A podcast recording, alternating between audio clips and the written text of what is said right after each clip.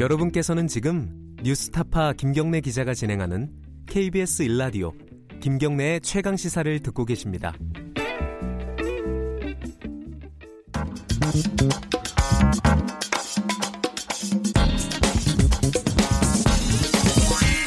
뉴스의 재발견.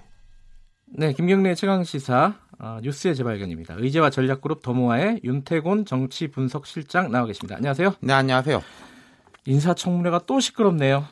그제 문영배 후보자, 어제 이미선 후보자, 두 사람 다 네. 헌법재판관 후보자예요. 예. 청문회를 보면요, 어느 정권의 견지 간에 쟁점이 되는 건 세 가지입니다. 코드, 뭐 진보 코드냐 보수 코드냐. 음, 네. 그 다음은 뭐 재산 등 도덕성의 문제. 네. 그리고 능력 문제죠. 네. 이게 좋은 건지 안 좋은 건지 제가 모르겠는데요. 제가 한 이십 년간 보면서 청문회 시작된 이후로 능력 문제가 청문회에서 제기된 경우는 극히 드물어요. 기억도 안 나요. 네. 그리고 능력 문제가 제기되는 경우에는 또 임명은 거의 돼요. 음. 박근혜 정부 때 윤진숙 해수부 장관이라고 기억하실 텐데. 아, 예, 예, 예. 이분이 그 대표적인 경우예요. 이분은 뭐 도덕성 코드는 전혀 이야기가 없었고 청문회 때 능력 이야기만 나왔는데 됐죠. 근데 뒤가 별로 음. 안 좋았죠. 또 능력 때문에. 예, 말씀이 되게 좀 뭐랄까요? 신기하다고 할까요? 그런 그렇죠. 분이었어요. 예. 예.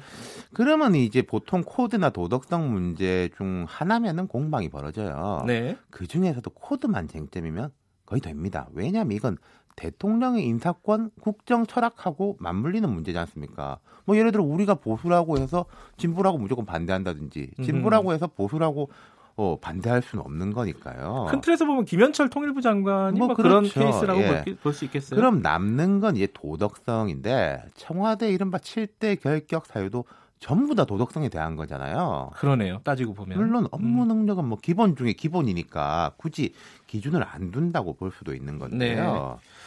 그럼 이제 어제 청문회. 어제 청문회 굉장히 시끄러웠습니다. 네, 그러니까 먼저 문영대 후보자 청문회만 짚어보면은 쟁점이 두 가지였습니다. 첫 번째 인사청문회 무용론. 아니 뭐 청문회 하든 말든 다 임명하는데 뭔 소용이냐. 야당 뭐, 주장이 그거였어요. 예, 그거는 뭐 후보자랑은 관계는 그렇죠. 없는 얘기죠. 그러니까 이게 네. 뭐 우여곡절 끝에 청문회 진행됐다가 뭐 코드 인사에 대한 논쟁이 있었는데 문 후보자가 여러 문제에 대해서 조목조목 대답을 잘 하더라고요. 네. 무난하게 마무리가 됐고. 예.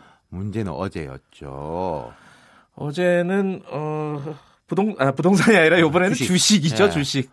여당 의원들도 단식을 하고 그랬습니다. 물론 자유한국당이나 야당 관점에서 볼 때는 이미선 후보자도 뭐 코드 인사다 이러긴 해요. 본인과 네. 판사 출신 변호사인 남편이 진보적 성향의 법관단체 소속이었고, 뭐 여동생이 변호사인데 참여연대 민변의 핵심적인 역할을 했다. 근데 뭐 이야기는 별로 나오지도 않았어요. 말씀하신 대로 네. 주식인데 부부 재산이 한 사십이억 정도 되더라고요. 예. 이 중에 팔십삼 퍼센트 삼십오억 사천팔백만 원 상당의 주식입니다. 근데 이거는 거꾸로 뒤집어 보면요. 사는 집 한 채 말고는 부동산은 없다. 그 재산의 포트폴리오가 네. 어, 좀 남달라요, 사실은. 네. 예. 이게 보통 이렇게 좀 안정적으로 가는 사람은 예금도 많은데 이분들은 이제 아주 공격적이었죠.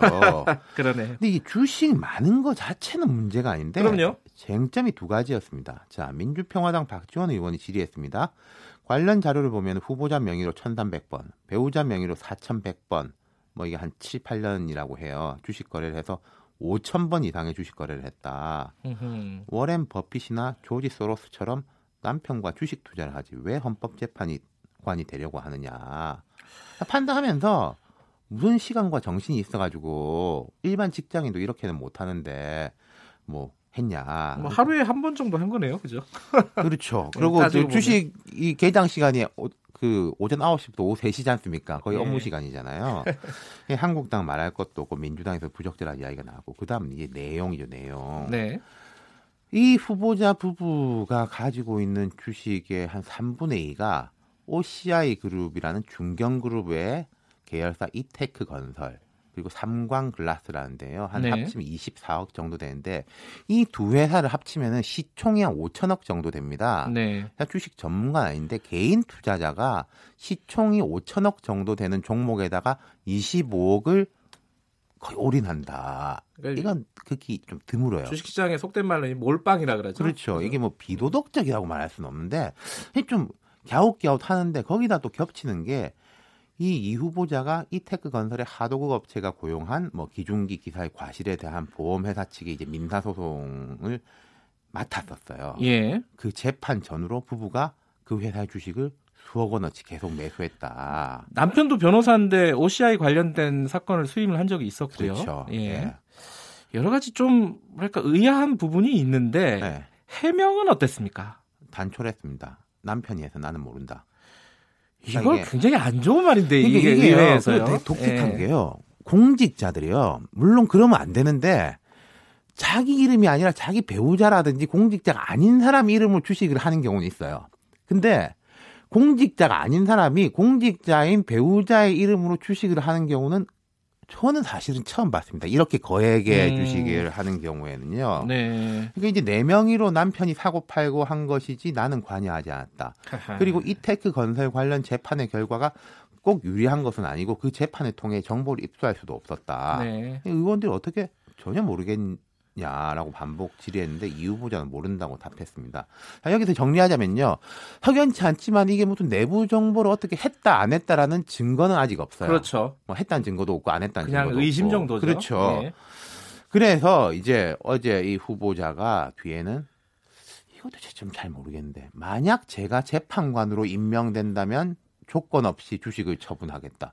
임명된다면 조건 없이 처분하겠다. 이 문장이 좀 이상한데. 저도 좀 이상했어요. 예. 그게. 미리 좀 처분하든가 하지. 예, 이렇게 대답을 했고 예. 혹여 내부적인 게 뭐 있다는 게 알려지면 즉각 사퇴하겠다. 음. 이렇게 말을 했습니다. 자, 문제가 어, 이 야당들이 다 반발하고 있습니다. 그렇죠. 심지어 정의당도 부정적인 뭐, 입장이에요. 데스노트 뭐 이런 이야기 나오지 않습니까? 정의당이 반발하면은 여지없이 다 안 된다면서요, 네. 요즘. 거기다가 이게 두 가지 지점이에요. 네. 자, 남편이 다 해서 모른다. 누가 기억나느냐? 김의겸 전 대변인이 기억나요. 야당이 그 공세를 하거든요. 김의겸은 아내가 다 했고 이미선은 남편이 다 했냐라는 네. 거. 그리고 이유정 전 헌법재판관 후보자 사례를 떠올리는 사람이 많습니다. 비슷한 사례였죠. 네, 이천십칠 년 팔월에 헌법재판관 후보자로 지명됐는데 그때도 좀 사십 대 여성 이런 컨셉이었어요. 근데 이제 미공개 정보를 이용한 주식 대박 이런 의혹이 이제 사퇴를 했어요. 네. 근데 이분은 증권선물위원회가 검찰 고발을 해가지고 네. 자본시장법 위반 혐의로 지난달 불구속 기소가 됐습니다. 어쨌든 이게 결국은 인사라인 쪽으로 화살이 갈 것 같아요. 그렇죠. 결국 또 조국 수석에 대한 이야기가 나올 수밖에 없는 거죠. 이번에 그대로 버틸 수 있을지 잘 모르겠네요. 버텨도 문제. 아하. 안 버티면은 또 그 청와대로 이제 불똥이 튀니까 문제. 그렇게 되는 거죠. 알겠습니다. 네. 오늘 말씀 감사합니다. 감사합니다. 의제와 전력그룹 더모아의 윤태곤 정치분석실장이었고요. 김경래의 시간시사 이 부는 여기까지 하고요. 자, 삼 부에서 다시 뵙는데 일부 지역국에서는 해당 지역 방송 보내드립니다.